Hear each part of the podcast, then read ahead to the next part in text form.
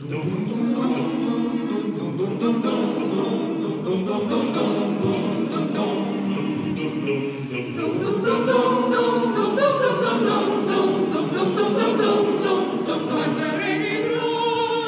to Encounter, the podcast from the Woolf Institute that gets down and granular with questions of religion and society. Today we're talking about music and religion. I'm Ed Kessler, and my guests today are Matthew Machin Autenrieth, a senior research associate at the Faculty of Music here in Cambridge, Dunya Habash, a research fellow looking at Syrian music here at the Woolf Institute, and an Encounter veteran, and David Perry, known as the producer of this very podcast and a jazz specialist. Hey everybody! Ed, how are you? Hello. How you doing? Uh, watched the football yesterday? I did, which is rare for me. I never watch football. Actually, quite enjoyed it. When you're off to London, Dunya? Are you Tomorrow? tomorrow? Yeah. mhm. Where are you going? A concert that's featuring Syrian poetry and some Syrian music.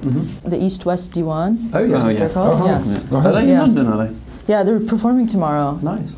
We'll be asking each other what are the purposes of religious music? How does music interact with other forms of worship and belief? What role does music play in shaping lives within faith communities? And so on. But before we get down and serious, musical instruments. Any of you, I mean, I, I, I was brought up playing the trombone and it drove the house absolutely mm-hmm. crazy. So that's my confession as far as musical instruments are concerned. Come on, let's have some confessions. I don't play any musical instrument and I can't read music. But I must confess that when I was an undergraduate here, I performed as a poet concrete with an avant garde jazz group called Henry Cow. And I sort of improvised poetry over a very demanding bed of jazz music. You'll be happy to hear I haven't brought a sample with me this morning. but, but that's what I did. My, the, my instrument was my voice. Ah, and it still is, David, it still is. That's awesome. um, I play a couple of instruments. Uh, my principal is piano. I studied classical piano in college. What, what, what level of I don't know how the UK system works, but I got a, a, a degree in Oh, a degree. Yeah, That's pretty piano impressive. David. So you take that back. Matthew, what about you? Um, I'm a guitarist, classical guitarist from training. But I think the more and more I become an academic, the less and less I become a musician, to be honest. So I find very little time for, for practice. But yeah, I do still play every now Right, and then when I get right. a chance. And your 15 month old is going to be a classical guitarist, or? who knows? Yeah, One of the best. Right. Hopefully, we'll see. Uh, what about your favourite musical artist? Who, Uh, see, that's that's tricky. I think it changes. um, I think as we're on the topic of my sort of research, I'd have to say Paco de Lucia. So one of the best flamenco guitarists, if not the best flamenco guitarist Oh. the world has ever seen. Yeah, I think it depends on the genre for me. Right now, and my mood also. Right now, I'm really getting into jazz fusion. And there's um, this Tunisian oud player, his name is Dhafer Youssef. I don't know if anyone's heard of him. He's really cool. He's doing a lot of fusion with East and West. uh, alive or dead, or, or either? Take your choice, depends where. where- I think I'd go for Daniel Barenboim. We'll talk about him later, perhaps, the, his East West Divan Orchestra. And um, he speaks so well on this subject, and he's a world class conductor. And he spends a lot of his time with this orchestra, which he needn't do, but he does. Yeah, no, remarkable man.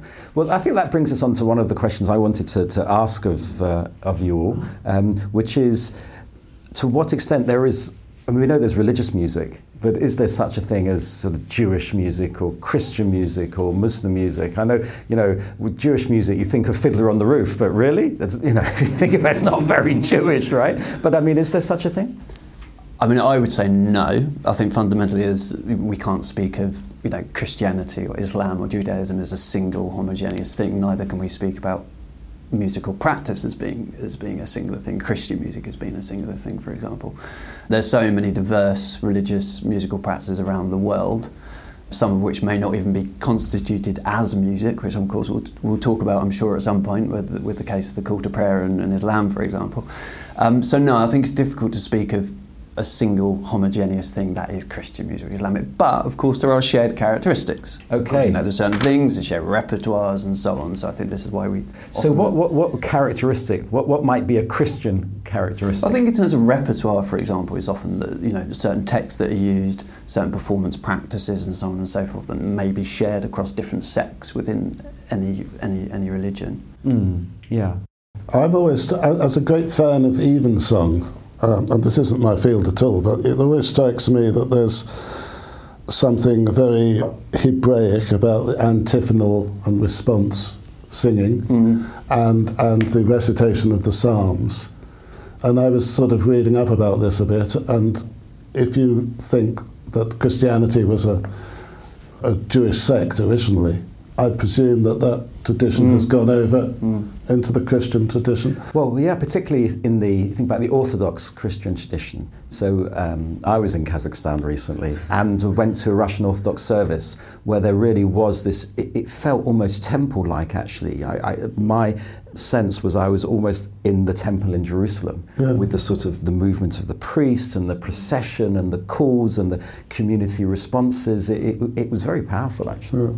What about in the, is Islam dunya? I mean, is there such a thing as Muslim music? You're a specialist, of course, in uh, in this area. You know, I think I think it, as as Matthew said, it's there are so many different variations of musical practices, and I think it really is more kind of a regional thing. Because if you look at the Levant, for example, you know, there's something called classical traditional Arabic music that kind of spreads across the different faith confessions that are living there in that region together. So, like a Mizrahi Jewish service, for example, sounds very different from like an Ashkenazi service because they're picking up on the Arabic maqams that are used, you know, the modes of listening and, and the scale patterns.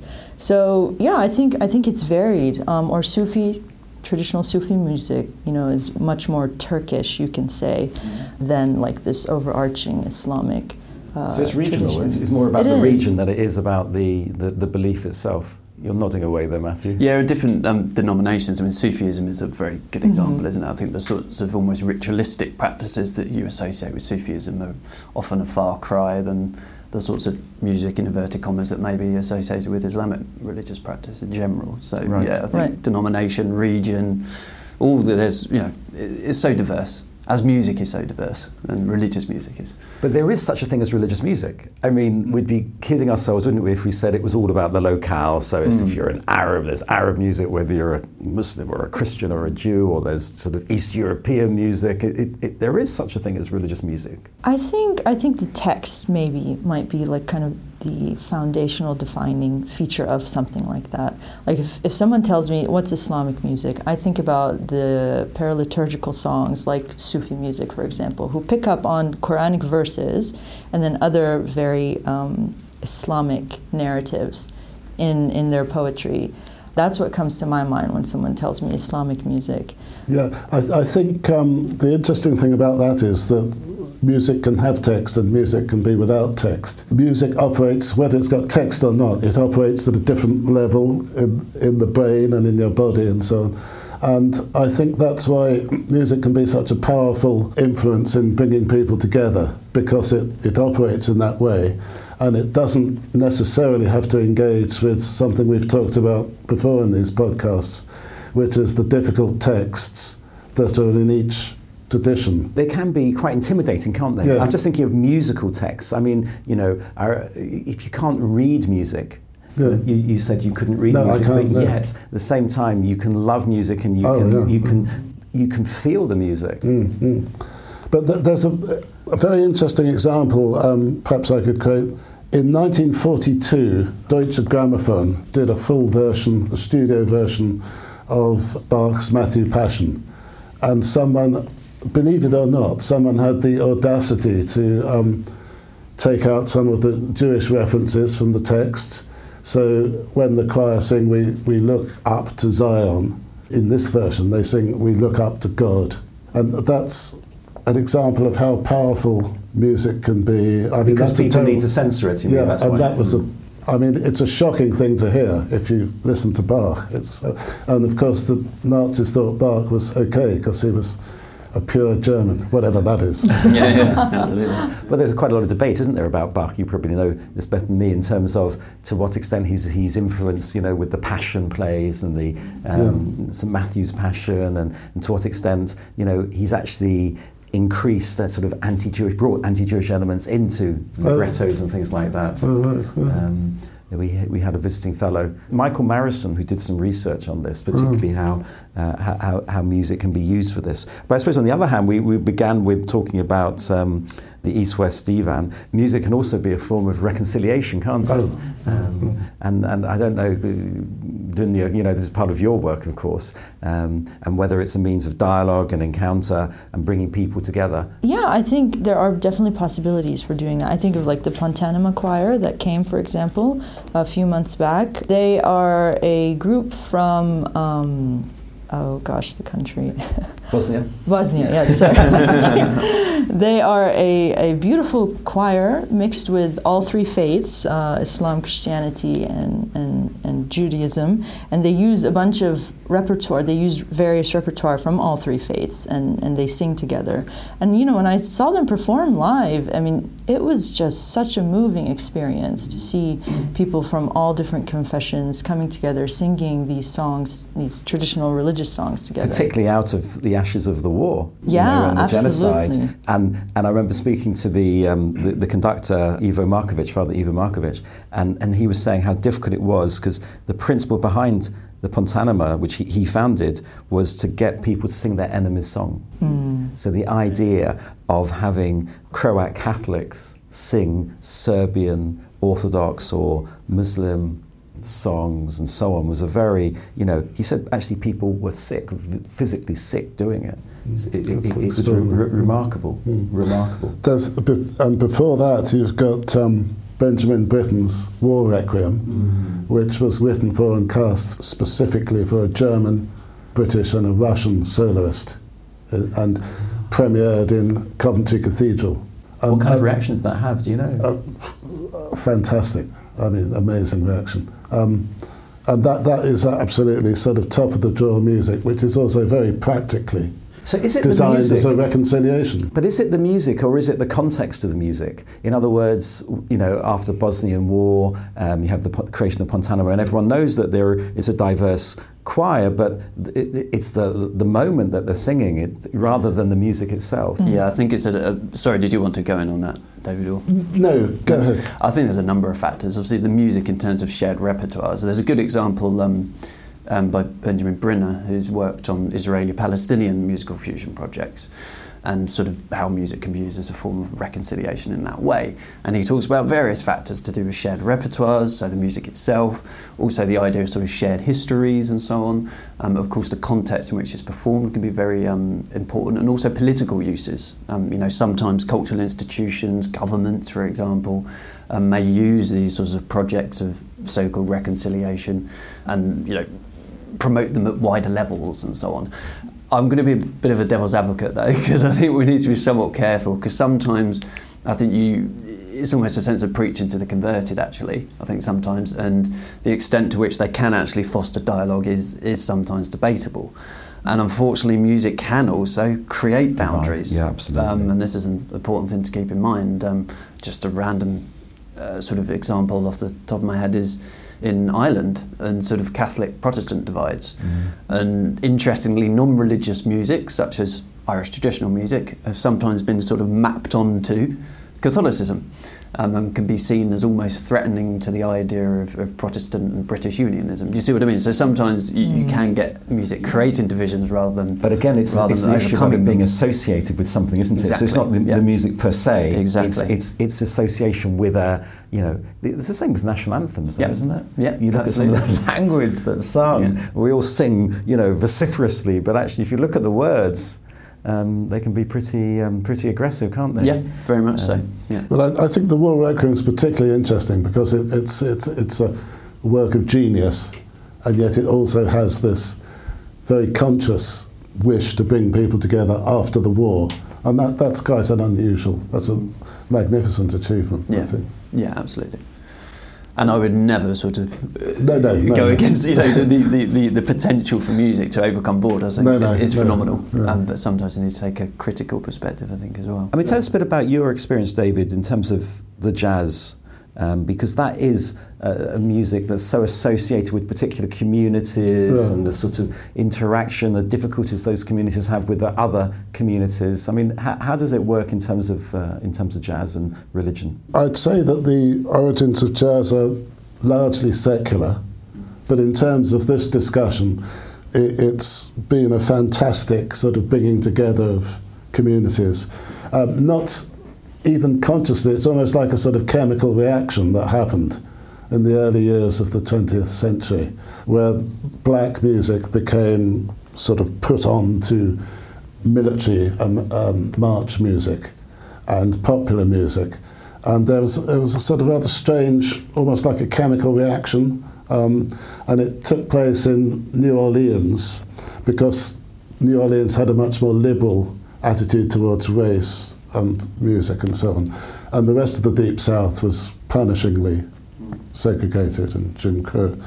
So you had this sort of wonderful coming together, which musically is sort of imperfectly understood, but, but you have like the marching 4-4 rhythm of the military bands, which is a bit like the colonial architecture of New Orleans, sort of four square. and on top of that, you have syncopation, which comes from the African slave music, which developed into the blues.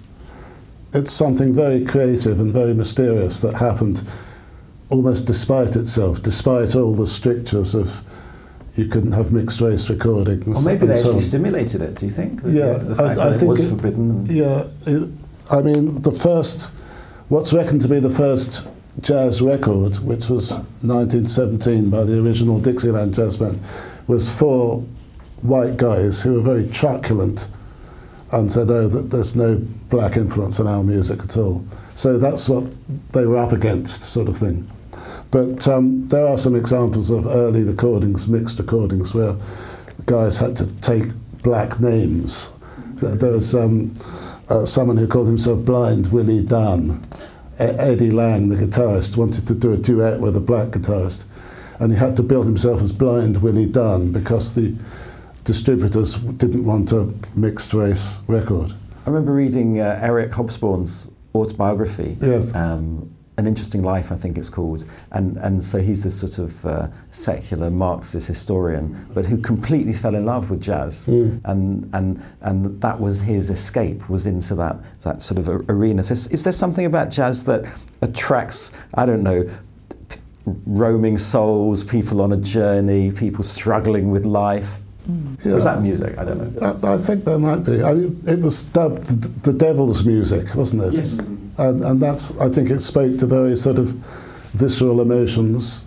But it's interesting also in jazz that um, some of the people who did most to bring the communities together were, were not in the least bit um, politically correct or even perhaps interested in black culture. They were just musicians who wanted the best.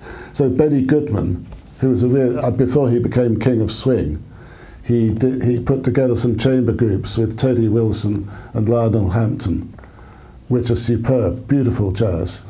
And he didn't give a damn what colour they were. He just wanted the best people.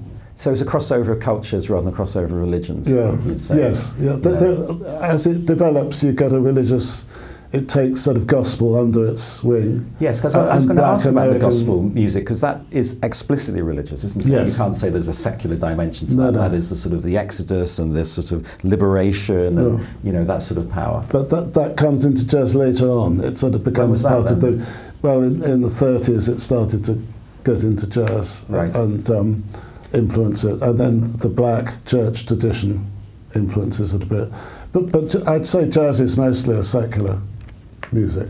Okay, you're yeah. going to fly the flag for secularism. Well, on this occasion. Are there any echoes in the work that you do in terms of the sort of jazz? I think in terms of you've talked about sort of race and how some sort of white musicians pretended to be black musicians and probably vice versa and so on and so forth. I mean, there's been similar situations in flamenco as well in Spain. Um, so flamenco is often associated with gypsy ethnicity and you know it's often seen to be the musical product of you know, gypsies living in often quite you know harsh conditions within southern Spain in, in relatively closed off communities. Of course, this is the narrative. now, in reality, it's not simply a gypsy tradition, and a number of sort of Andalusian communities and groups have been involved in its formation. But throughout the 19th century, as flamenco started to become more sort of popular, popular and commercialised, the gypsy figure was very attractive. It was almost like a bohemian figure. And you found a situation where some, what they called pale, non gypsy flamenco artists posed as gypsies or performed like gypsies, adopted a gypsy style, and this still happens today. So often these sort of narratives become quite powerful about race, about ethnicity, and so on. And, and I suppose there's similar things with religion as well. Is that still continuing? Yeah, I would say I would say so. The, the sort of you might call this a gypsy orthodoxy is still quite prominent, Right. Um, where you get this sort of link between flamenco authenticity and gypsy ethnicity. Now, this is, isn't, of course, to negate the influence of gypsy communities on flamenco, which of course has been massive, but to conflate the two Yes. isn't doesn't give you the whole story. And it's the cultural again, isn't it? We're Mm. talking about almost cross-cultural studies here rather than any interreligious. Sure. Yeah, I mean, my current research is has a religious component to it. Right. if Well, we're going to get onto We're that gonna get a onto that in a moment. minute. But in terms of that's just in response to what David But, was but saying. in terms of the flamenco, that is it is the cultural uh, sort Yeah, of I mean- integration of the sort of and you, you do is, is the correct term gypsy rather than Roma in, in the Spanish yeah, context? well, they use gitano, so right, the, the right. Spanish so in, in, in the Spanish context, is it the sort of encounter of the gypsy and the sort of wider Spanish society? yeah, very, very much so. Yeah, right. very much so. Right. What about South America? Yeah, there's there's influences, um, South, South American influences. Of course, West Andalusia, the port town, you know, Seville, Cadiz, and so on, were the jumping off point for Spanish colonialism and you know encounters in, in Latin America. So it's inevitable that there would have been exchange.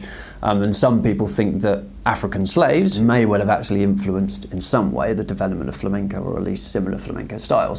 So yeah, there's there's a there's a link there with Latin America. And what about the Catholic? Because you, you, uh, you know often associate Roman Catholicism with the whole Iberian Peninsula and South America, particularly in, in this period. Um, I mean, there is a, a sort of the demographics of South America religiously are changing with the growth of Pentecostalism there. But you know, in this period, it was predominantly Roman Catholic. Is there any Sure. any Catholic influence on this music? Yeah, I mean, in flamenco, you do get some sort of subsidiary repertoires that are deemed to be religious.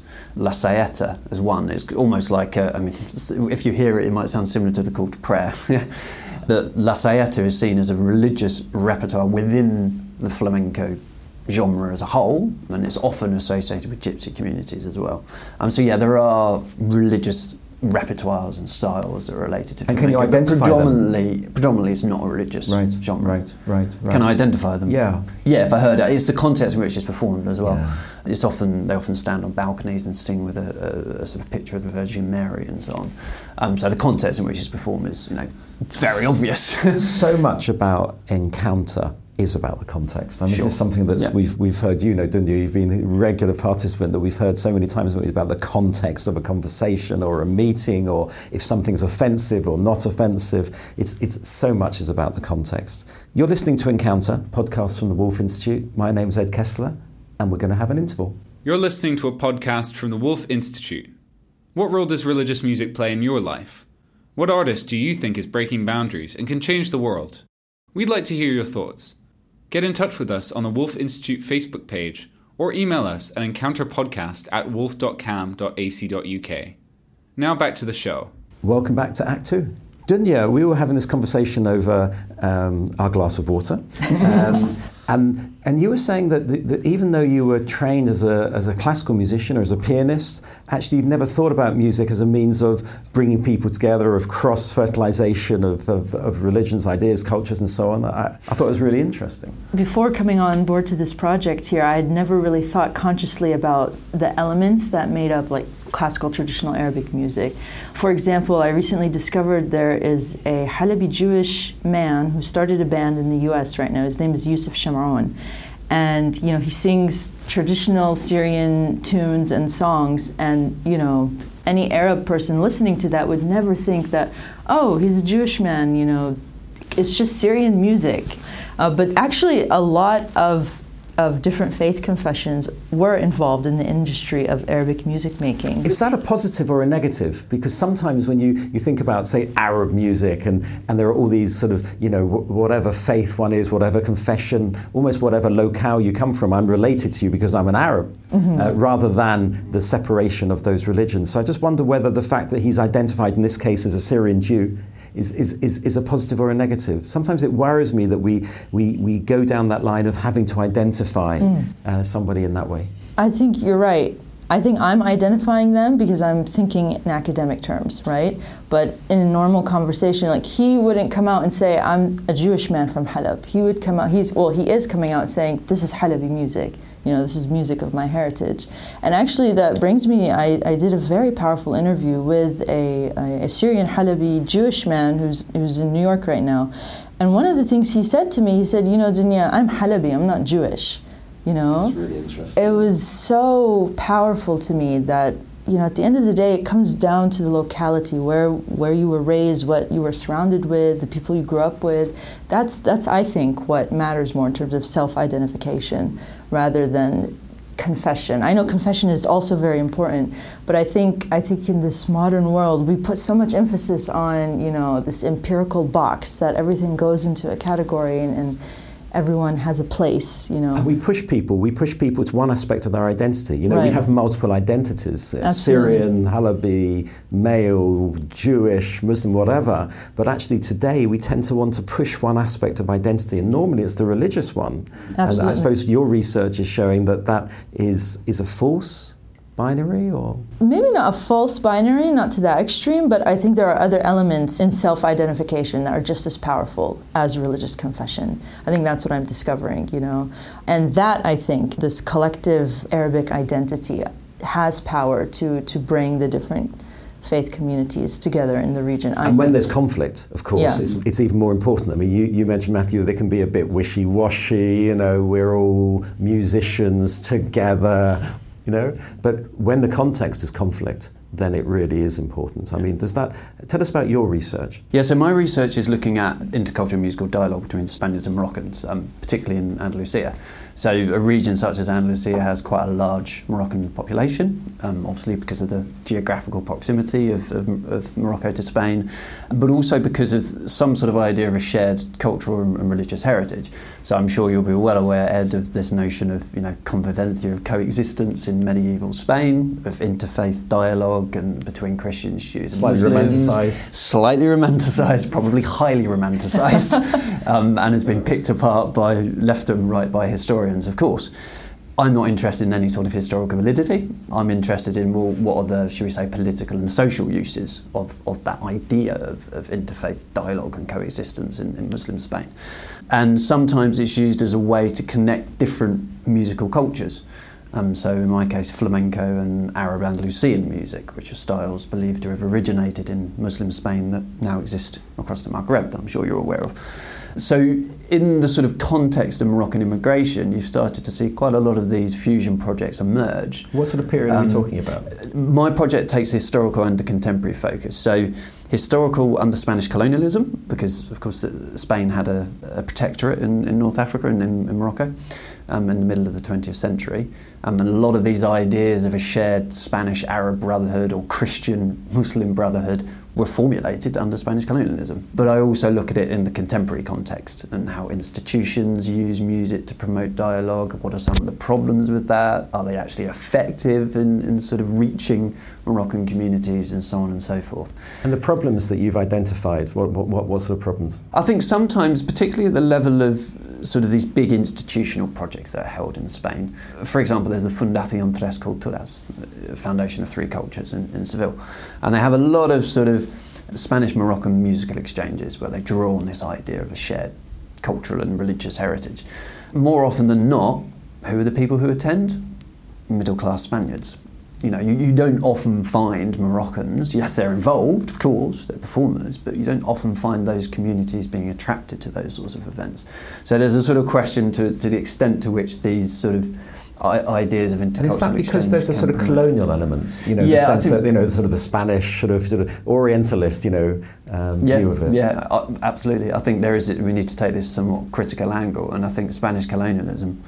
I mean, there's a lot of great post-colonial scholarship recently that effectively argues that the idea of a Spanish-Arab brotherhood and the idea of convivencia was, dare I say, a Spanish invention under, under colonialism. Um, it was kind of a rereading of, of, of history. Um, and you start to see a lot of writers, intellectuals, um, in various spheres in music, in, in philosophy, in, in poetry, and so on, who were sort of promoting the idea as a way, arguably, of legitimising Spanish rule. Is there also that in in um, uh, in the Arab world where music can be used to legitimize rule? Mm. Um, because I, I, I think that sometimes music's done as a way to reassert identity. Sometimes it's very much associated with Israel and Zionism, Mm-hmm, Um, and it has a political agenda. Mhm. Uh, Is, is, are there any echoes in? in in Yeah. I, I would say, especially during the 20th century, when like the rise of Arab nationalism really was at its peak. It, there's, you know, very famous, uh, like Umm Kulthum, for example, the diva of, of Egypt and the Arab world during that time. I mean, she was able to really create this sense of this is what it means to, to be an Arab, you know, but like through her music, through her performances. And she toured all over the Middle East. And I think, in particular, when I think it was after the um, the loss of, of the war against Israel. I think it was in '67. Um, you know, she was so devastated by by this news that she did a special tour around the Arab world to kind of raise morale. You know, through just her musical performance. You know, like a reminder that we're Arabs. We're still, you know, this is our heritage. We're still important. We're still powerful. So I think definitely, yeah, there it has been used to legitimize kind of this Arab nationalism. Just, just to go back to uh, Barenboim briefly, um, you were saying quite rightly that this can be all a bit wishy-washy and the middle class loving to listen to music and so on. But um, the thing about his orchestra is, and he says this very straightforwardly, that you, you have to, if you're in an orchestra, you have to play and you have to listen. And the first step for Palestinians and Jewish musicians is to listen to each other playing. Surely that, that should do something. It's, it's, it's, it's like up. a concept, isn't it? You Yeah. know, and it's a bit like going back to Pontanima, where the idea Yes. you sing your enemy's song is such a powerful concept, yes, or you have to play with somebody else who, you know, you have to listen to them and how Mm. they're how, how they're playing. Yeah, absolutely. And this is what fascinates me actually. Leaving aside, you know, some of the more critical issues and whether you know the right audiences are going or what have you. Yeah. It's the actual act of music making itself that is most fascinating. Yeah. Um, and in my context, arguably. Um, this sort of musical exchange can be a way for Moroccans to, dare I say, integrate within Andalusian society with some sort of shared currency, if you see what I mean.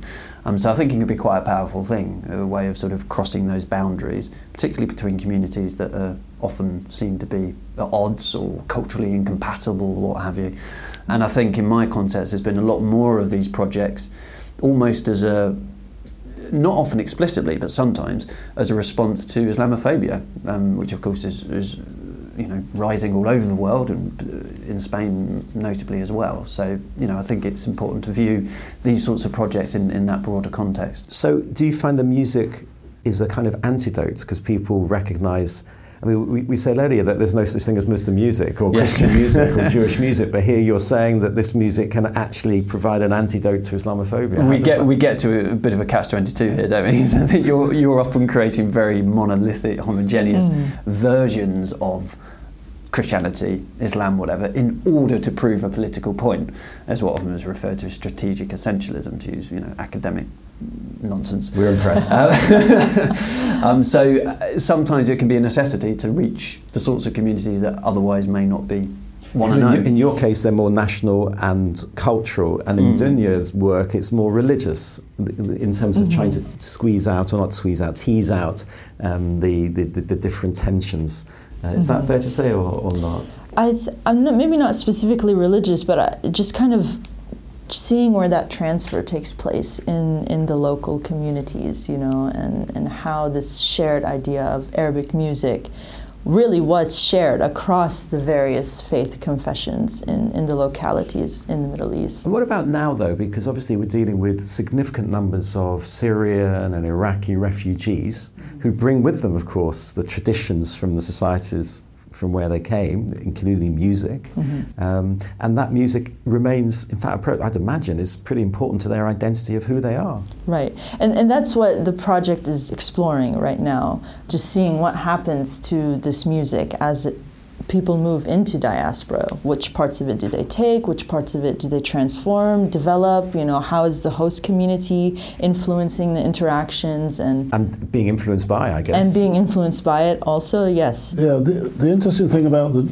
jazz development, for me, it's, it's slightly in the other direction. It, it, early jazz started off as, um, I think it was Napoleon who said, the marriage of Figaro is the revolution already in action, just sort of very quietly asserting this culture. Mm. But then it was like the civil rights movement already in action, and it got more and more vocal and angry as it went on, until in the 60s, Max Roach, the great bebop drummer, made a record which was just drumming and a woman screaming, which was an ex- extraordinary record.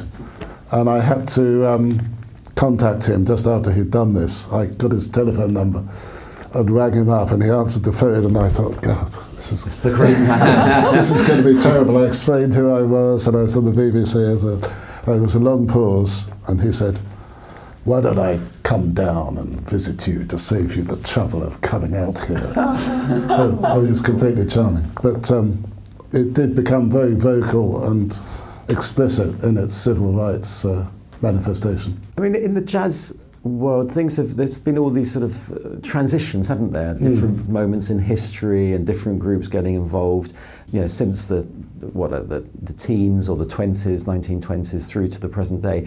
Uh, do you have any sense of how something like Arab music that is is being brought over at the moment to, to, Europe in a way that never has been before. Maybe if we exclude Andalusia, certainly to, to, to, to the UK. How have you got any sense of what that might be like in 20 years' time? Whether it becomes British in the way that mm-hmm. somehow you know other other national forms of music or cultural forms of music have transferred from one group to another. I think with jazz, what, what you've got, you've got a quite interesting return to what was its African roots. So, so you have South African jazz, which has taken a lot from American jazz, but which is a sort of return to African roots. And you have a, a Latin American element which has come in. Dizzy Gillespie was a great uh, proponent of Cuban jazz. Yeah, but you also have, don't you, people like, I, don't know, I think just when, as you were speaking, I was thinking of Paul Simon and Graceland, oh, who yes, went well, over to South Africa yeah, and then produced this amazing record. Yeah. Um, so you have the sort of, uh, I don't know if you use the word indigenous, but sort of people who then sort of take on and really integrate this music to the host society. Yeah, well, that I mean that was an extraordinary record. Um, it is. He got a lot of stick. He did. I was about to say, he got a lot of stick because yeah. it was doing it, it in apartheid South Africa. Yeah, yeah, yeah, absolutely. And there's a remuneration for musicians involved was somewhat problematic, I think. right. so there's a lot right. of sort of power differentials but that's such an interesting question, though, Matthew, in terms of you know that, that issue of music overcoming the sort of political situation mm. or not, or yeah. being caught up in the boycott question. Sure, I think this is one of the problems. You often find musicians who or projects that really don't want to be politicised in any way, but because of the materials that they're using, often become politicised. Mm. I was dealing with a project in Valencia. There was a group of Mediterranean musicians who'd been brought together to reinterpret the legend of Ziryab, which you may have heard of. As a, I've never heard no, of it. Okay, so a lute player who had uh, exiled from Baghdad in the 9th century, ended up in, in Al-Andalus and is said to have sort of contributed to the development of Arab Andalusian music. Um, and this particular project was trying to reinterpret the Ziryab legend. It was called Ziryab and Us. And there was an Israeli musician, there was a Moroccan musician, a couple of Spanish musicians, and a French musician. Now, the whole project was packaged as being apolitical, and they really didn't want it to be a political enterprise. It was meant to be a way for young Mediterranean musicians to use their own musical heritage and try to create, you know, dialogues in creative and innovative ways. Now, of course, the context in which they performed became political. They performed at Casa Arabe, which is a sort of cultural institution that is meant to promote interfaith dialogue, particularly between Christianity and, and Islam, but more specifically between Spain and the Arab world.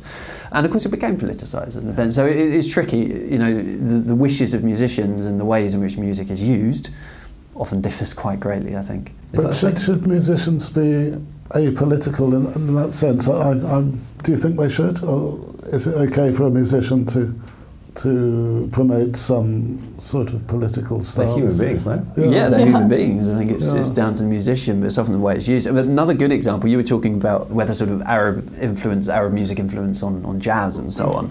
And there was a musician I recently interviewed in, in London, Attab Haddad, who's a Iraqi musician. He was born in Britain, he's British, and he now fuses traditional Arab music or his own compositions based on oud styles with jazz and flamenco and various other forms he sees himself very much like as British, as a cosmopolitan, should we say.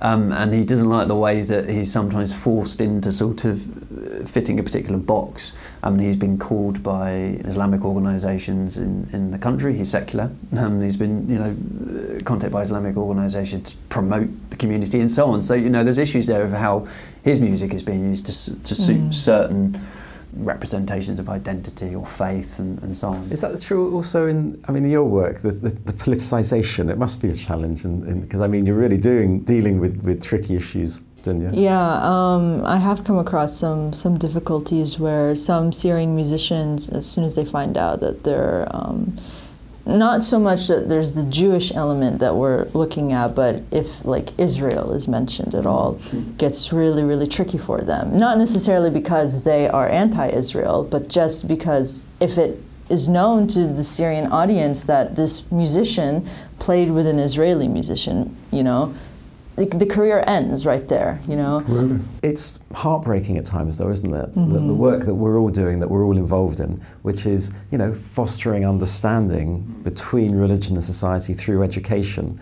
It's one of the challenges we have is getting over politicians who want to do the exact opposite. Sure. And actually, I don't know if it's fair just to attack the politicians. I think it's part of the flawed human condition that we, you know, if we feel under pressure, we tend to retreat into who we are Yeah. over and against who we're not. Mm-hmm. Um, and maybe, and I speak as somebody who was awful at the trombone, but maybe um, music can. No, um, no, no, no, no. Oh, thank you, David. I was waiting for that. Uh, in fact, one time, I, I'll share a story. Uh, I left the trombone on the tube when I was coming home from school. Right, this is in the 70s when there, where there were a lot of um, a number of IRA bombs, and I didn't think twice about it. And I came home, and my mother actually came home for it. I said, "Oh, mum, I've left my trombone on the tube." Anyway, went up to Southgate Tube Station, which is at the end of the Piccadilly line. Hadn't the police come and closed the station? Oh God. Yeah, I know. Because they opened the, the, the, the tube, uh, a trombone, uh, obviously looks a little bit like a weapon. Yeah. And they, Oh, they God. opened it, but they couldn't see the trombone because it was covered with some sheet or something. Oh God. Oh, I had such a terrible telling off. I still got the scars. so music can be very painful. very painful. I'm sure your playing wasn't that bad. it was pretty bad. But this brings us towards uh, uh, towards the end of our, our podcast, um, and I suppose the uh, I think we have to end with you identifying one musician who is somebody who can change the world through his or her music. Wow. There's no pressure, no pressure at all. I've mentioned uh, Barenboim, so now I'll mention a Scottish composer who works in a very traditional religious way called James Macmillan. He, he's Catholic and he writes wonderful, inspiring choral stuff.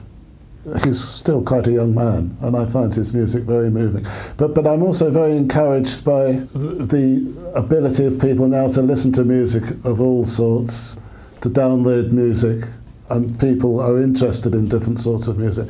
And I think that's a very encouraging Encouraging thing for the future. David. Yeah. Thank you. Uh, let me share one that that I, I, I was so moved by uh, the Pontanima visit you mentioned at Dunya, not just by the concept of singing your enemy's songs, but just seeing and listening and watching these people do it in here in Cambridge or in London or at Durham Cathedral, and it gave me such hope that in a conflict situation, I'm aware of the wishy-washiness mm-hmm. critique and the vacuous nature of, of dialogue, and it can be, you know, samosas and, and smoked salmon and cream cheese bagels and all of that. But that was a moment when I really got how music can change the world. Perhaps whilst you're thinking, there's another brief example I could, which I find incredibly moving. Um, there's a recording of a live performance of Bruckner's Seventh, made by William Furtwängler in Berlin in 1945,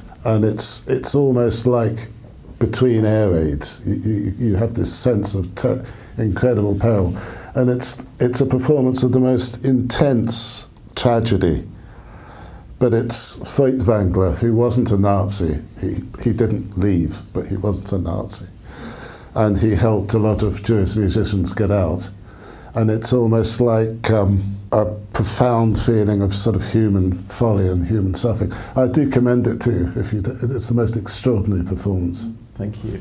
You know, I think of one of my role models, who is Marin Alsop. Um, she's the conductor of the of the Baltimore Symphony Orchestra, And she is really using her position to just do a lot of really incredible work. Um, like she just recently premiered Malek Jandali's uh, Syrian Symphony, which you know she commissioned from him. He's he's a Syrian um, pianist and composer now based in the U.S.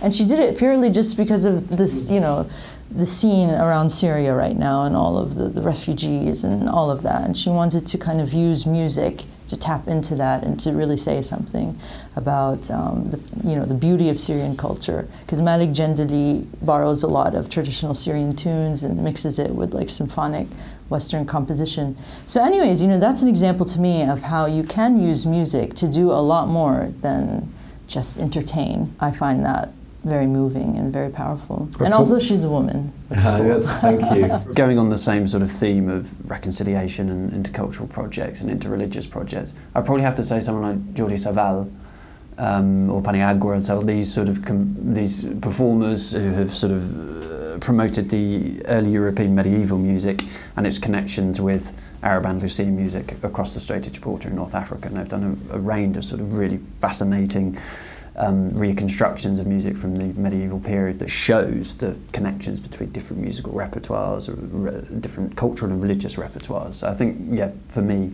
Jordi Savall is one. A wonderful way to end this podcast. So thank you to my guests, Matthew Machin Autenrieth, Dunya Habash, and David Perry. Next time, we'll be looking at religion and refugees. Thanks for listening.